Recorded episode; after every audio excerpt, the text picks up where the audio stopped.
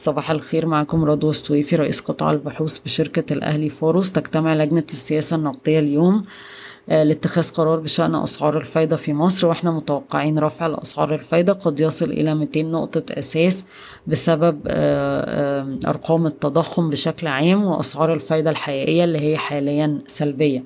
قال وزير المالية أن مصر بتتفاوض مع صندوق النقد الدولي من خلال ثلاث برامج ال Extended Fund Facility Standby Credit Facility و Policy Coordination Instrument بس أقرب واحد للوصول لقرار هو ال Extended Fund Facility ورئيس الوزراء قال قبل كده إن إحنا ممكن نوصل لاتفاقية مع الصندوق في خلال شهرين.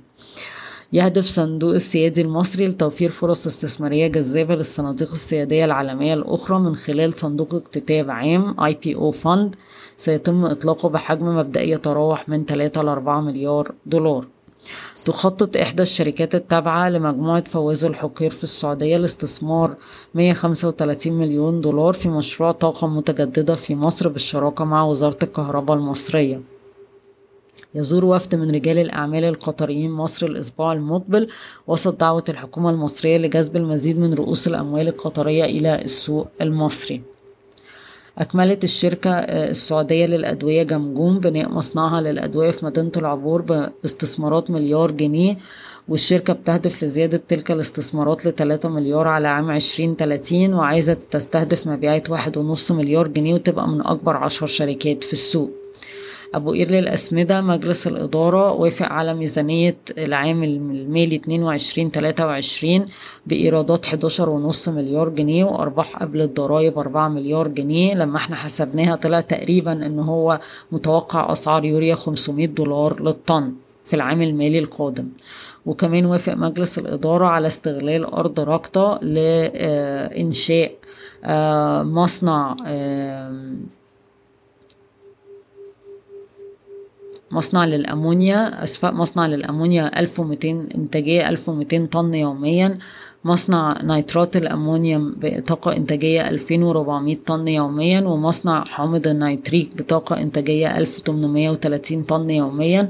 المشروع تكلفته الإجمالية واحد واتنين من عشرة مليار دولار. هيتم تمويله سبعين في المية من خلال ديون بنكية وتلاتين في المية آه، من خلال رؤوس أموال هيضخها الهيئة العامة للبترول المصرية وأبو قير للأسمدة من مواردها الذاتية.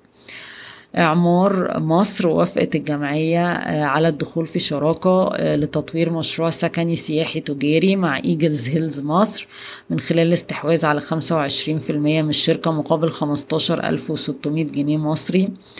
آه، وعقود الشراكة بتمنح إعمار حصة 25% في المشروع وفي المشروع وأرباحه. EGTS جالها حكم قضائي في صالحها آه، بخصوص مستحقات الإجمالي بتاعها سبعة ونص مليون دولار أمريكي آه، آه، وده بيترجم إلى 13 قرش للسهم الواحد. يزور مجموعة من المطورين العقاريين السعوديين مصر الأسبوع المقبل لبحث فرص الاستثمار في القطاع العقاري في مصر. أمنتي حالا. التبع GB Auto استحوذت على منصة تجارة إلكترونية B2B. هتوفر خدمات توصيل للتجار آه، صغار الحجم وتجار التجزئة وتساعدهم في إدارة المخزون آه، والمبلغ بتاع الاستحواذ أو حجم الصفقة لم يتم الإفصاح عنه. آه، شركات التمويل متناهي الصغر بتتفاوض مع اي سكور علشان تقلل تكلفة الاستعلام الاستئماني من خمسة وخمسين جنيه لعشرة جنيه أو خمستاشر جنيه وطبعا ده بيفرق لأن الأعداد بالنسبة لهم بتبقى كبيرة. بشكركم ويوم